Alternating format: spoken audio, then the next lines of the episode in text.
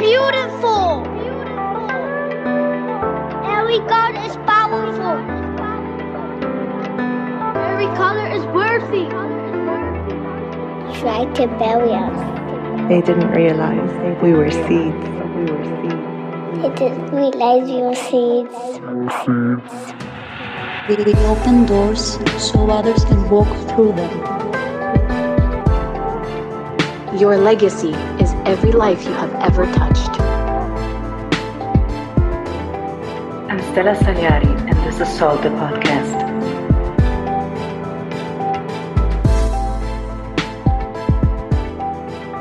Welcome to SALT the Podcast. Thank you so much for tuning in. My guest today is Nina Gutierrez, a young adult full of empathy who loves spending time with friends, working out, writing, journaling, and traveling. In this episode, Nina tells us her story by speaking her truth, which was not always easy for her, but now it has become simple, and in its simplicity lies a power. The power of transformation, setting her free from the pain she endured and into her new life. The title of today's episode is Collective Care Matters, and is a reminder for us all that taking care for one another, seeing each other's vulnerability, is revolutionary. Because by protecting each other, practicing community, and acknowledging our interdependencies, we practice a form of protest that breaks existing injustices and can make a change on this planet. Welcome, Nina. I'm so happy that you're here with us today. Yes, thank you so much for having me. I'm also super excited. It's been a while. Yes, a long time. So let us uh, hear a little bit about you. Who is Nina? Share some things about you with yes. us. Yes. So the, the first thing that I normally say is where I'm from, because it's kind of a mix. Uh, my mother is from Hungary. My father is from Costa Rica. They both went to the United States for a little while. And then my brother and me came out and turned that into a longer stay. From there, I moved to Hungary and then to Costa Rica. And now I'm currently in Amsterdam. So Nina is a person that travels a lot. I have a lot of love and appreciation towards other cultures. I really love speaking to people and learning from their stories as well. So your podcast has been very nice, and I'm really happy that I can share my experience as well. Nice. Thank you so much, Nina. And yeah, actually, you already kind of shared a few things about yourself um, on my podcast through a blog post a while ago. Yep. And that's when I said, wow, okay, I would love to make it into a podcast episode. And um, yes, today um, is, is a bit of a different topic that I usually cover. And it's uh, about your health, and it's about your journey.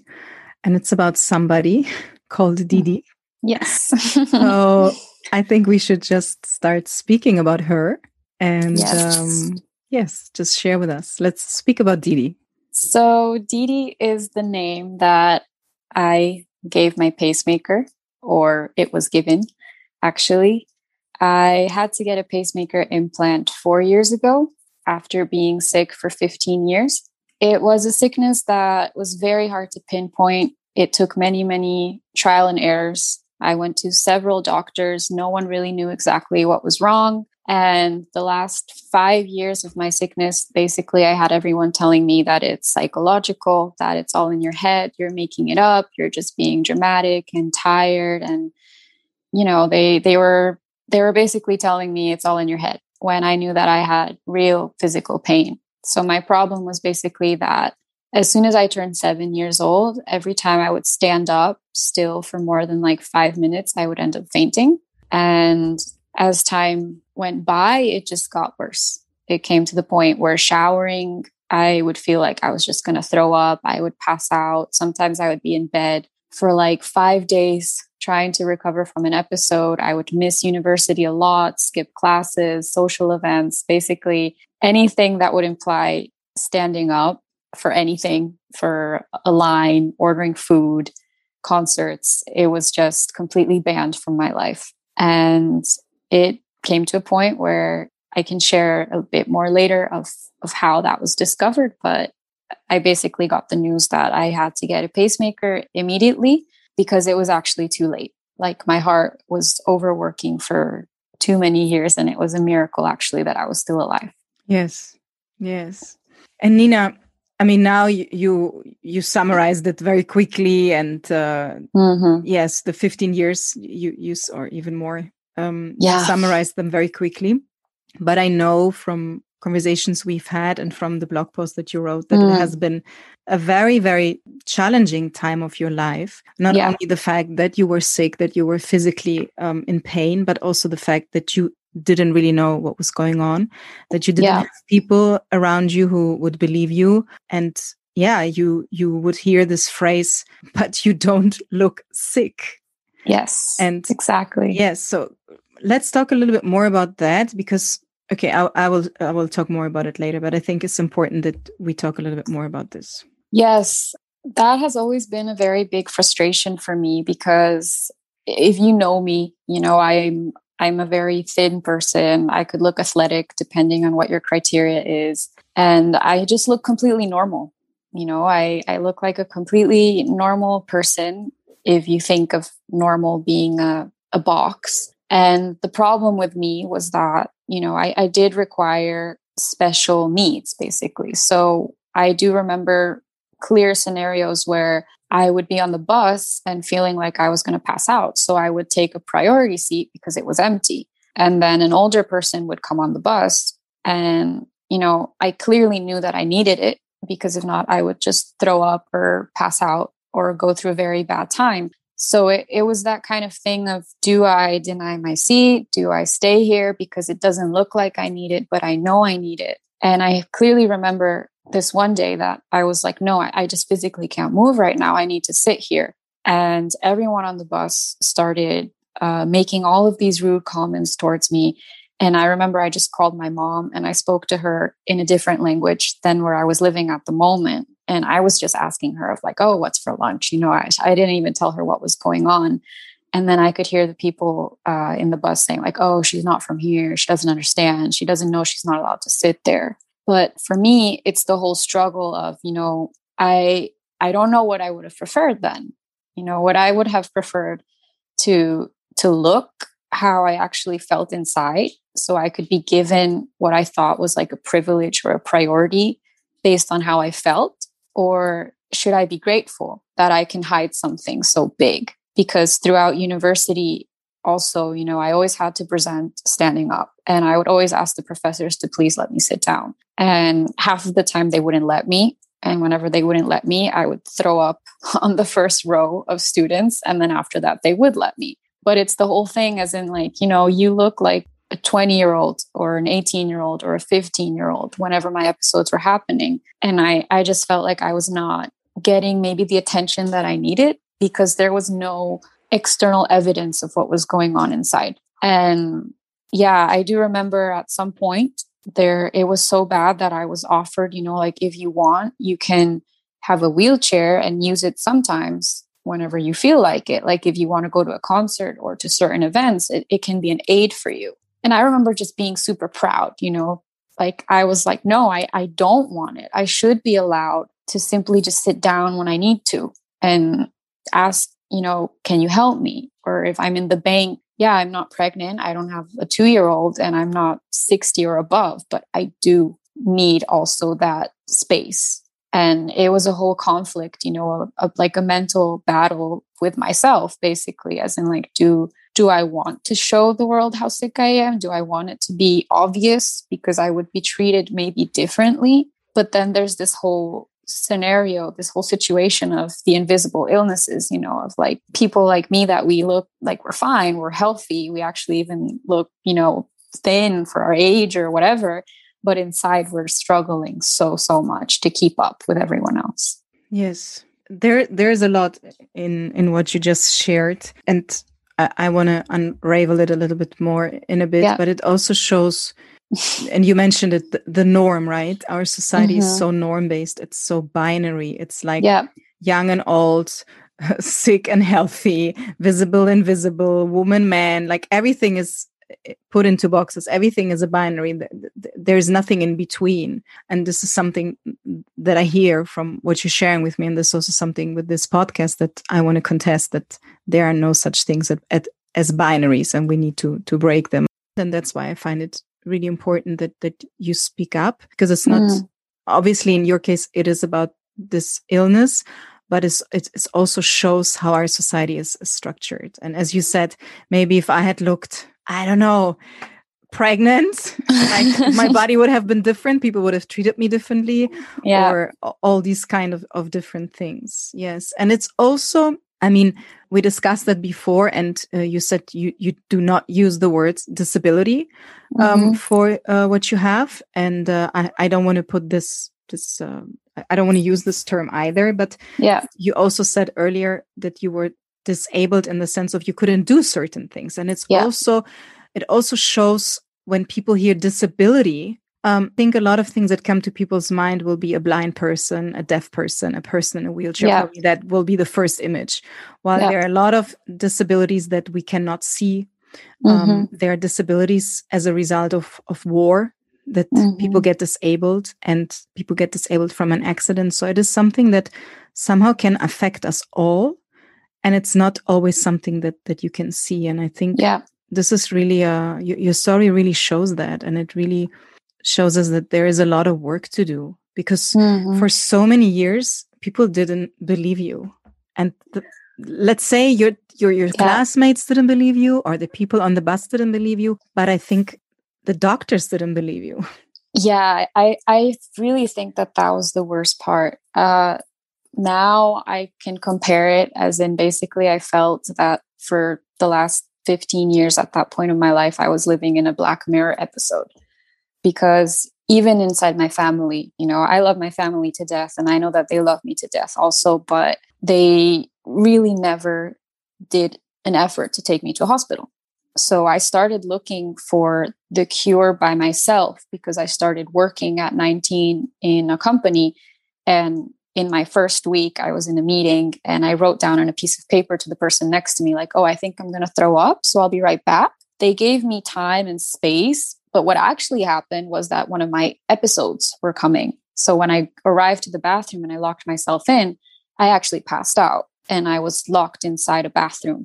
And they were like, do we look for her? Do we give her time? She said she's mm. throwing up. And they didn't know anything of what was wrong with me, because I didn't know what was wrong with me. So I never shared with them that these things happened to me. And a week in, the company told me like, no, this is not normal. We need you to go to the hospital. You have insurance, and do whatever you need to do to find out what's wrong.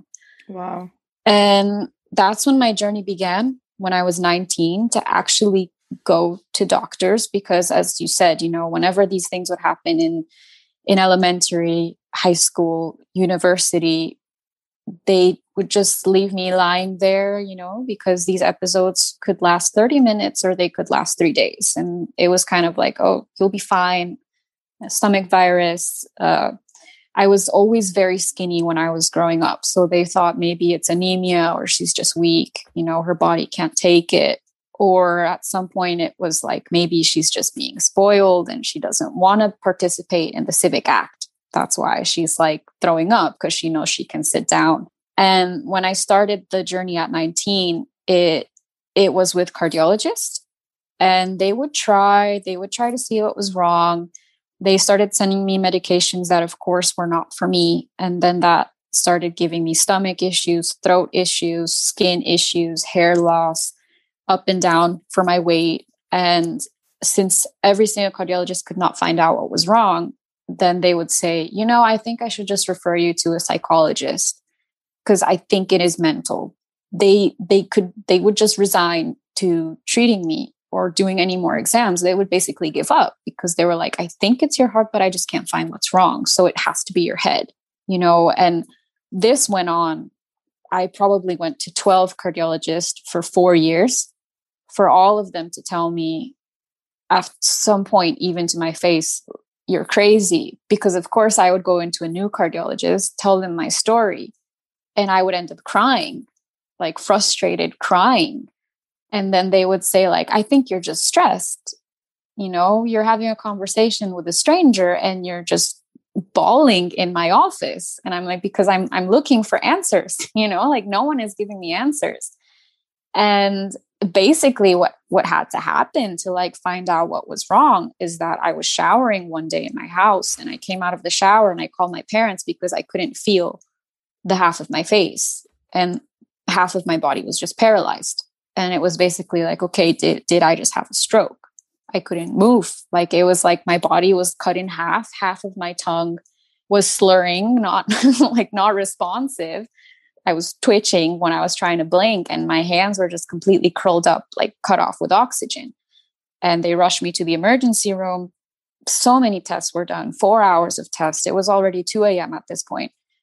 And they just had no idea what was going on. And this doctor, he was like a nineteen, twenty-year-old college student. He's like, sorry, I've been listening to the whole thing. Can I interfere?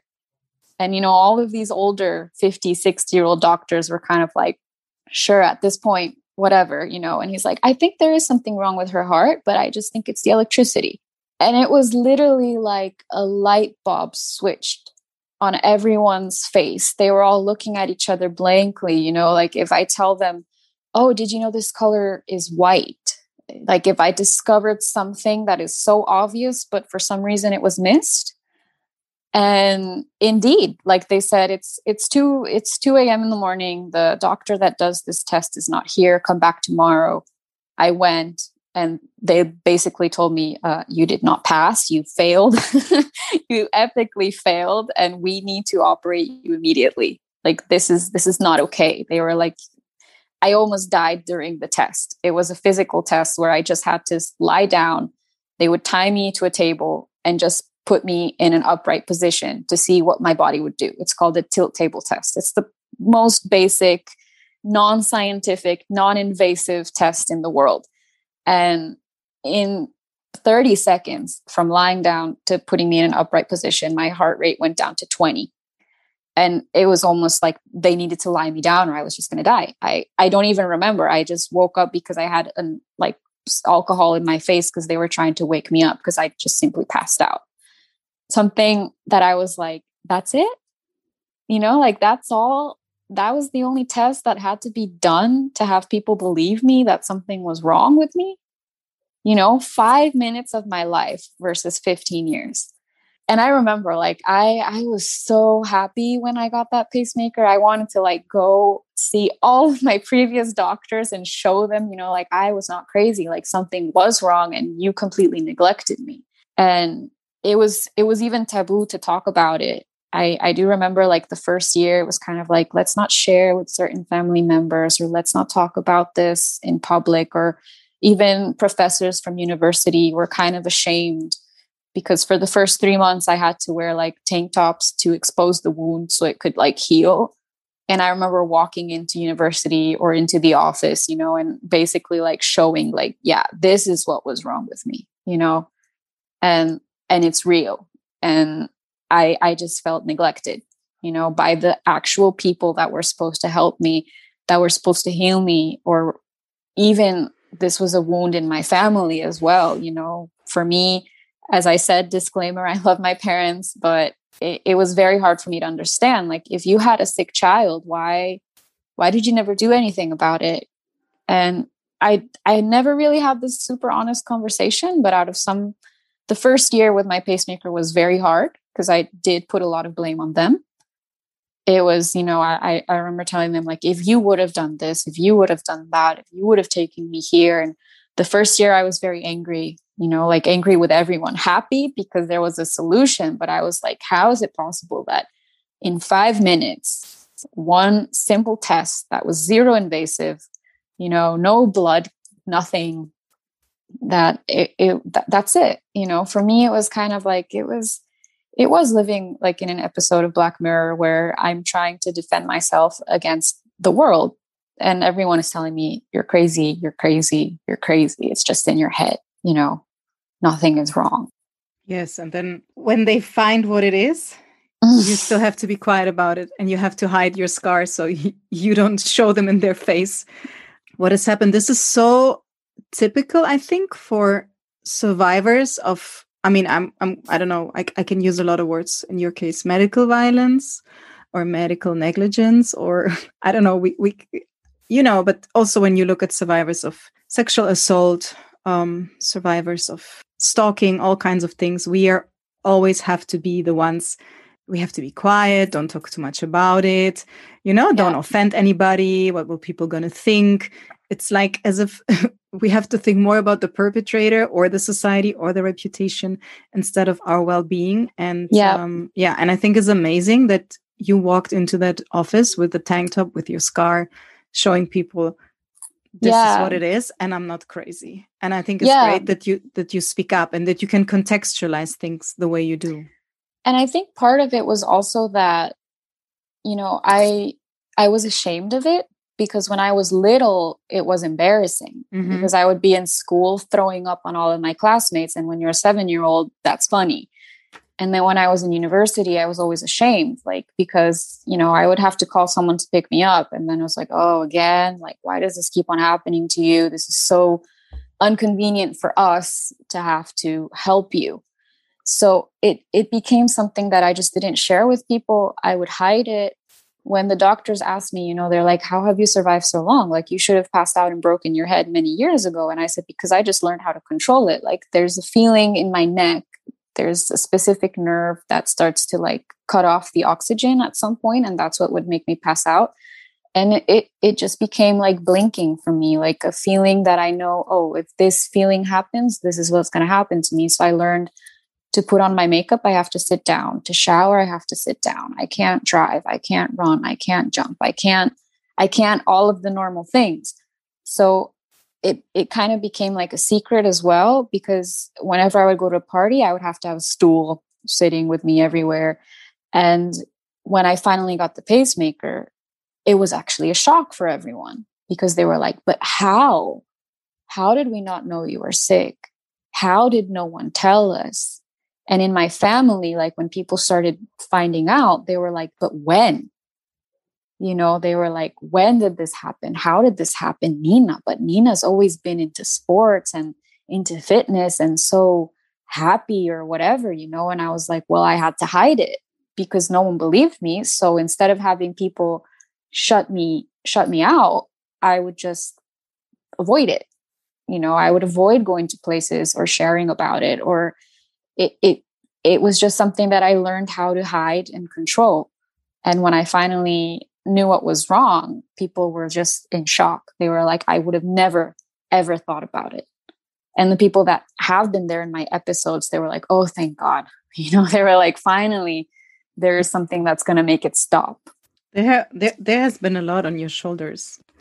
And Nina, just for the audience, maybe you can explain in easy words what was happening to your heart, and yeah.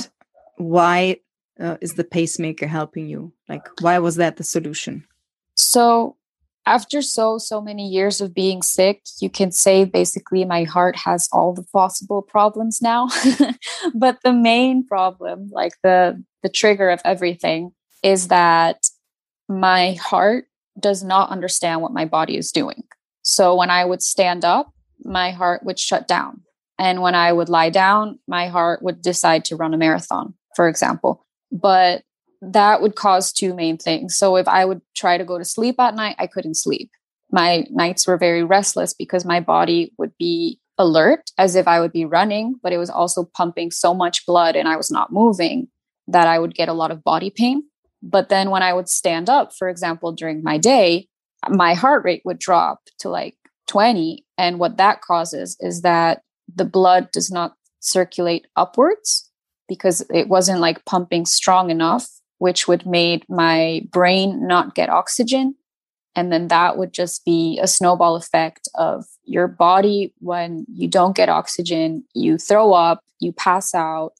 Um, the circulation in your arms starts to cut off. So your hands start cur- curling up. Um, it's a terrible leg pain as well, head pain. It it really just feels like someone is sucking the life out of me. And thankfully, in my case, it wasn't like I would just pass out in a second. I, I would actually feel it coming. Mm-hmm. So yes, that is basically what I have. The scientific word, if anyone wants to look for it, is neurocardiogenic syncope. So it's basically a combination of the brain, the heart, and lack of oxygen. Wow. A lot in your life, or most part of your life, has resolved yeah. or have not resolved, has re- evolved, revolved, evolved around, yeah, finding out what's wrong with me, right? Mm-hmm. Um, now you are, let's say the, the, the question mark has been moved away. The doctors finally found out what it is. But now it's like four years ago that this happened? Yeah, four years ago. Exactly four years ago.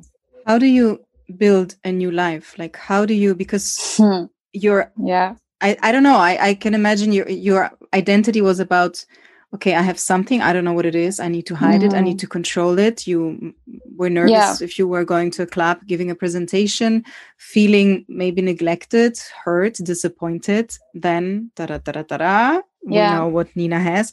But how does Nina do after that? Like, So, yeah, um, after that, it's been divided in two phases. So the first phase was anger and wonder. So I think the first three months I was, because I was still in bed rest because of the surgery, I had a lot of thinking time and I was super upset. You know, it was kind of like, oh, if I would have, you know, the first time, I remember perfectly the first time I passed out, I was seven years old in a civic act during the national anthem and I passed out and I was like, if that day, you know, they would have done something about it, I might not be here right now and I might not have lived this this race for fifteen years, you know. And so those first months was kind of like very just angry and and who to blame, because I knew it's not my fault, but then it's kind of like, what if it is my fault? So it was a bit of that struggle. And then I remember the first time I I was strong enough after the surgery to leave the house, the first thing that I did was that I went alone to an anime convention.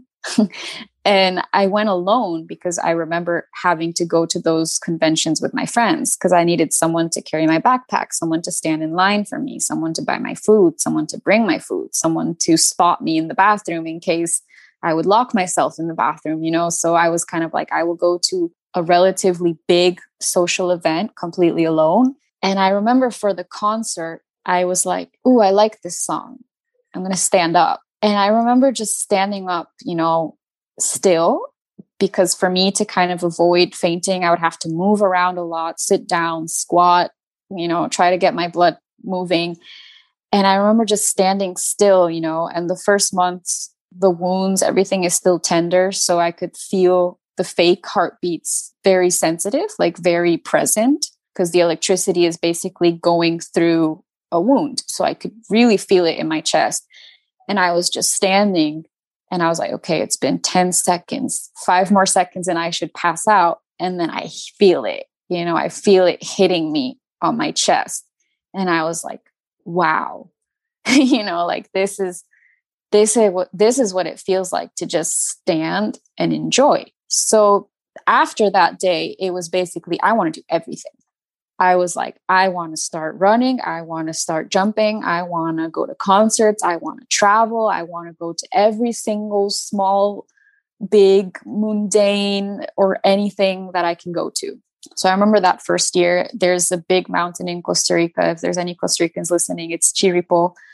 It's the highest point, I believe, in Costa Rica. And it's kind of like a whole warrior survivor thing of like three, four day, no internet, upwards, downwards. It's like the the thing to do in Costa Rica. And I said, in nine months, I'm going to climb that mountain. And two weeks before I had to climb that mountain, I had to get the second surgery. And still, I said, I'm still climbing up that mountain. I had to sign all of these waivers. I was only allowed to go if I had a paramedic with me. Like I literally had a paramedic shadow with me. I was the last one up, the last one down by a huge time gap. I remember by the time I got down, like four days later, everyone was waiting for me at the base and they were just like clapping because they're like, finally, and she's alive. You know, like it, it was that, that first year, two years, it was just eating the world, doing everything I could, you know, but then uh, after I moved here and I start living normal life, phase two is the frustration. You know, it's, it's a bit like, ah, uh, at this age, at twenty-six, I always thought I was going to be married, having my second kid, you know, and kind of like, if I would have never been sick, I probably would have been able to have a normal relationship with someone who wouldn't have to consider all of my things as a burden. And I would have been able to move to Europe when I wanted to and finish high school and university when I wanted to. And this this last phase where I find myself still stuck in a little bit is kind of the, okay, I had a plan and that plan didn't work because I was so caught up in the happiness and the wonder of like all the adventure of like, oh my gosh, I can do all these normal things and more. And now I'm kind of like, okay, I've done everything. Now what? So it is a bit of kind of like a discovery because as you said, you know, and, and as we had a conversation a couple of nights ago, my whole life was basically, okay, survive, find out what's wrong, make enough money because I thought something big was coming as in a surgery. And indeed, when I find out I need a surgery, most of my savings went there. And, and yeah, now I'm basically in the phase of like, okay, what do I like to do? Do I have any hobbies? Do I have any passions? Is there anything that motivates me? You know, like my drive was surviving. And now it's like, I, I still need to survive, but in different ways, not such drastic ways. So what, what do I like now? So yeah, life, life after the surgery was happiness and flowers and all of this. And now that, you know, reality hits, it's kind of like, hmm, I, I guess I need to rediscover myself completely at twenty-six. So if anyone has any fun suggestions, please shoot them my way. I'm willing to try anything at this point. I can give you many if you want.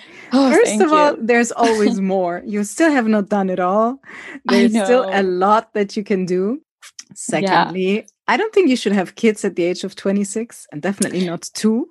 And I mean, you know, this, this comes with a reason. The thing is that my mom had me and my brother by twenty-five and our relationship was very good because of that. And I think I just aspired that, you know, because I see my mom and she's still so young in a way, you know, like I can do so much with her. And I really enjoyed the relationship with my parents and I still do.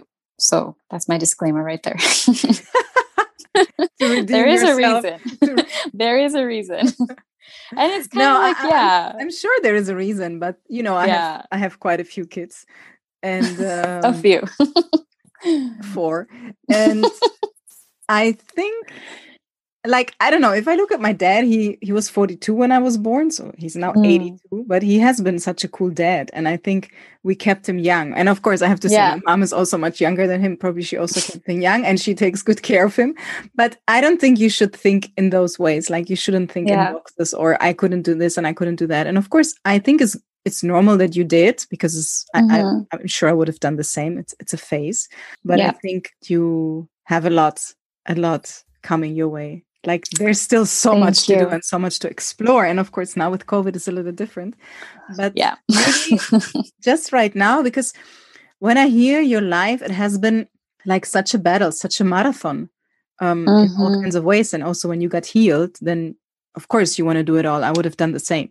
But maybe now is the time to be still, be still and go inwards, you know, and just listen. Oh, yeah. and, and a lot of that has been happening. Yeah. yeah.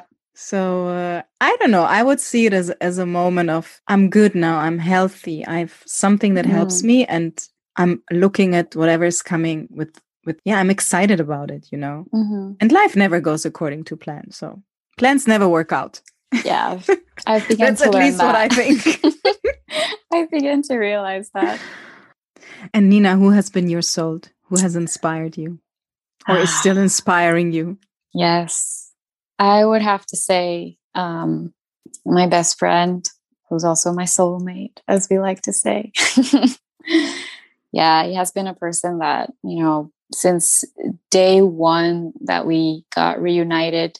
It's basically a person that shows me of like so much love and forgiveness and empathy and really motivates me, you know, like just, just keep on going. Don't give up, keep on going. And yeah, this, this person for me is just, um, yeah, it's, it's kind of a person that really changed my life for the better because after my surgery, you know, when I said that I was still in this anger phase, It it came to a point where I was kind of like, I, I just want to give up at this point, you know, like this is this is not fair. It's it it doesn't make sense anymore. Everything that I wanted to do was just taken away from me and ripped from me without my permission in a way.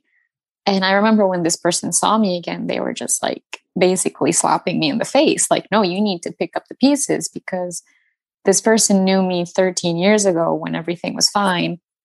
And then we met again after seven years of not seeing each other. And they were kind of like, I, I can't believe that you want to give up at this point.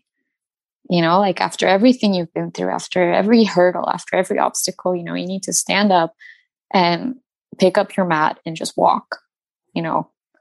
And and the battle, the the mental things that have happened after that, it was kind of like everything that I didn't live in certain other aspects had made me mentally a very non-forgiving human being. Mm. And I wasn't even aware of it.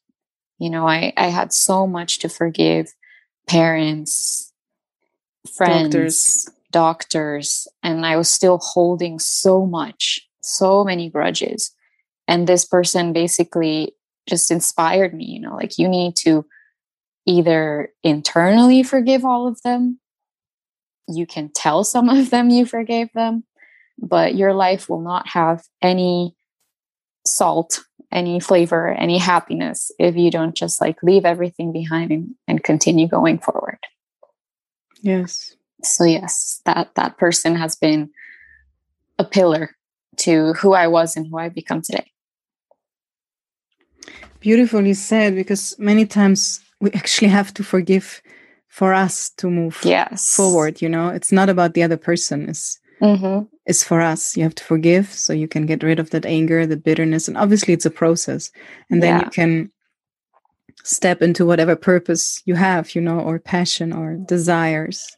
Yes. Yeah. It's literally like, like it's been told to me by a lot of people, like it's, it's like you're drinking poison, but expecting someone yeah. else to die, you know, yeah. and maybe that person is completely oblivious or even yeah. unaware that you still hold a grudge to that doctor that told you seventeen years ago, this, this, and that. Like they don't even remember your face and you still have them present every single day. But you know, Nina, we've all been there. Mm-hmm. I, I like we've all been there and, and that's okay, you know. So yes. And to whom do you want to pass the salt and what do you want to say? I would say to all of those people um, with invisible illnesses, because I do feel like we don't get enough recognition. Yeah. Because I feel like it's not talked about enough. People don't know about it enough. And to all those people, you know, I would like to say, like, just, just keep on going, you know? And as I wrote in, in the, the blog that you mentioned, you know, it's kind of like, it can be that your journey is one year, it can be that your journey is fifteen years. And I think it really just depends, you know, if what life wants to teach you or how much character it wants you to build or how much impact it wants you to create. So your time will come. Just keep on believing in yourself and it's going to be okay. Thank you, Nina. Thank you. Thank you. I know this, um, oh, I'm very touched. Um, I know this has been a difficult conversation for you. And um, yeah, we took our time to have it. And uh, I'm I'm very happy that you talked about it because I know that it will help people.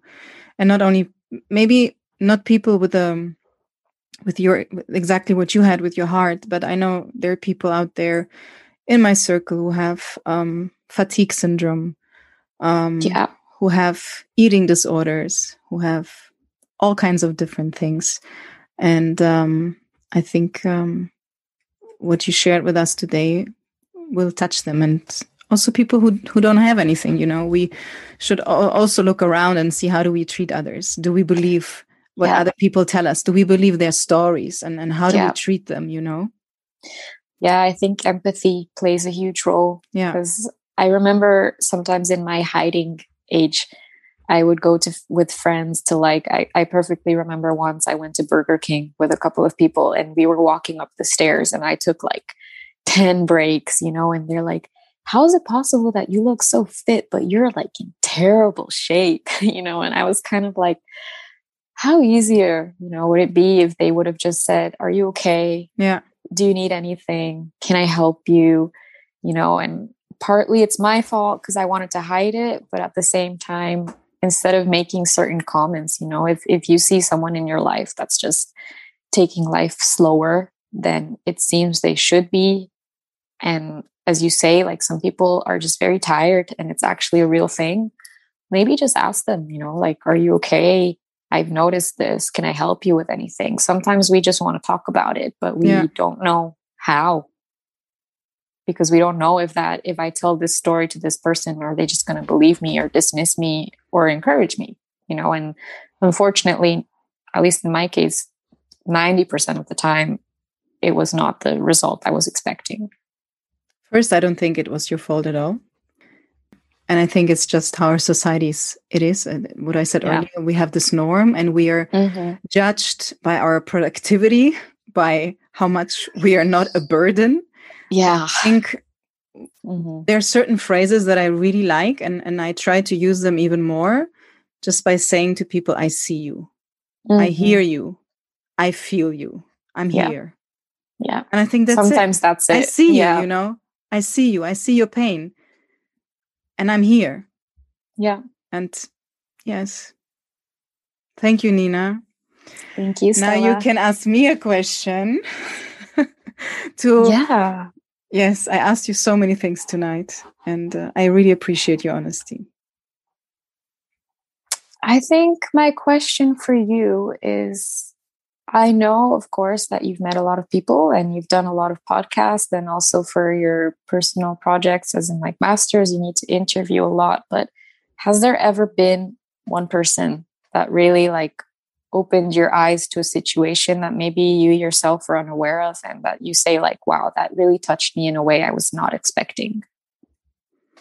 Um, every episode to me is special. And mm-hmm. um, every person that I talk to, yeah, I, I I choose them, they choose me, we choose each other, I don't know.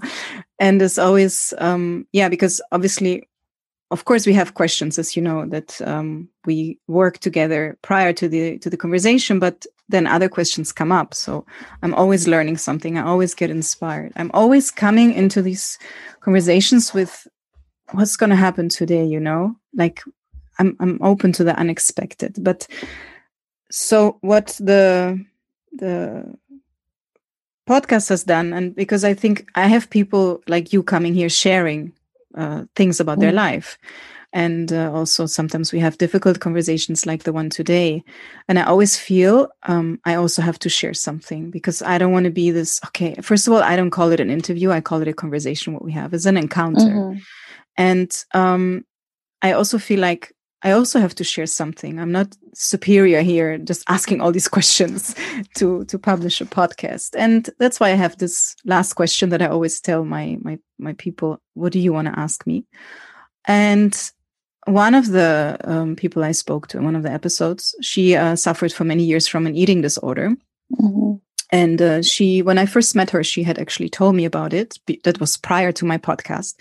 And I was like, my God, she can just talk so openly about it, you know? Mm-hmm. And um, then she was mentioned it at different encounters. And um, then I did another episode with somebody who um, was a survivor, or who is a survivor of stalking. And in that episode, I honored Audre Lorde, who I love a lot. Um, she has inspired me a lot, uh, and I'm still discovering her. And one of the things that she was saying is that your silence will not protect you. So we mm-hmm. have to to speak out, what you did today. Mm-hmm. Sometimes we are silent and we're actually protecting the perpetrators. Um, sometimes mm-hmm. we're silent and we swallow everything inside of us, you know, and, and we get sick of it, or we want to protect our families or our traditions or whatever. And I was thinking, how can I preach about your silence will not protect you? I have to speak up myself. So when I spoke to that person that uh, shared about the eating disorder, I shared mm-hmm. on, on the podcast that I've been suffering from an eat- eating disorder for more than twenty years. Mm. So it was also a little bit in line to what um, you were sharing today, that there are things that we hide, and then we develop mm-hmm. certain mechanisms so that others don't realize, right? Of course, my case is completely different from yours, but um, it is also a, um, a disease, an addiction that we mm-hmm. don't openly talk about. It's stigmatized, it's uh, attached mm-hmm. to shame, it's attached to many things. Um, mm. I uh, and I had also my strategies, you know, like, oh, I've already eaten, or I've this, I've that, you know. So the podcast also had has made me speak out my truth and share it with others, because I think only through that we can make a change. Only through that we can we can break narratives, we can break the stigma, the shame, and um, we don't allow people to characterize us, you know, to tell us, you are this. No, I'm this, and I know who I am, and you can say whatever you want about me. I know who I am, you know, and this is my story, and this is, uh, yeah, so this has been, yeah, w- one of the things that have inspired me through the podcast. I hope I answered your question. Yes, yes, you did. Indeed. Yes. I just think we have to talk more about things, and yeah, uh, I, I have to, I, I, I have to be part of it, because this is what my project is about, and otherwise nothing will change. So, mm. yes, Perfect. Thank you, Nina. We should finish with a little bit on the on the brighter side, and and you know, just also you being here today, it will open a door to something different. I, I already know it. These are all the steps that you're taking to your post-surgery, and maybe we should not even use that, to your new life, you know, that you're already living. So, um, yes. And tonight we honor Frida Kahlo. I discovered her when I was fifteen, sixteen, and I fell in love with her right away, because I was probably also in a lot of pain, and she was a mm. rebel like me. There were a lot of reasons why I fell in love with her, and uh, that never stopped.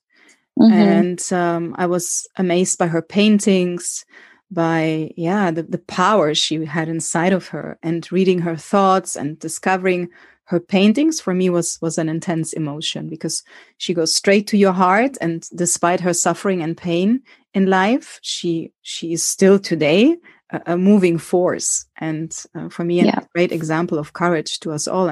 And I want to finish with a quote from her. That is a nice one. Nothing is worth more than laughter. It is strength to laugh and to abandon oneself, to be light. So I want us to finish with a, you're smiling. Yes, with a yes I, I highly smile. Agree with that. It's a good way to end this. Yes. Thank you, Nina. Thank you for Thank you. speaking up, for taking the Thank time you. to speak with us. And of course, I will share some of your photos on Instagram and your details. And thank you to everybody for listening. Feel free to follow me on Instagram under SALT the Podcast. Feel free to contact Nina if you have questions. Of course. And yes, I love to hear from you. So thank you so much, everybody. Something that is loved is never lost. I'm Stella Saliari, and this is SALT the Podcast. SALT the Podcast. SALT the Podcast.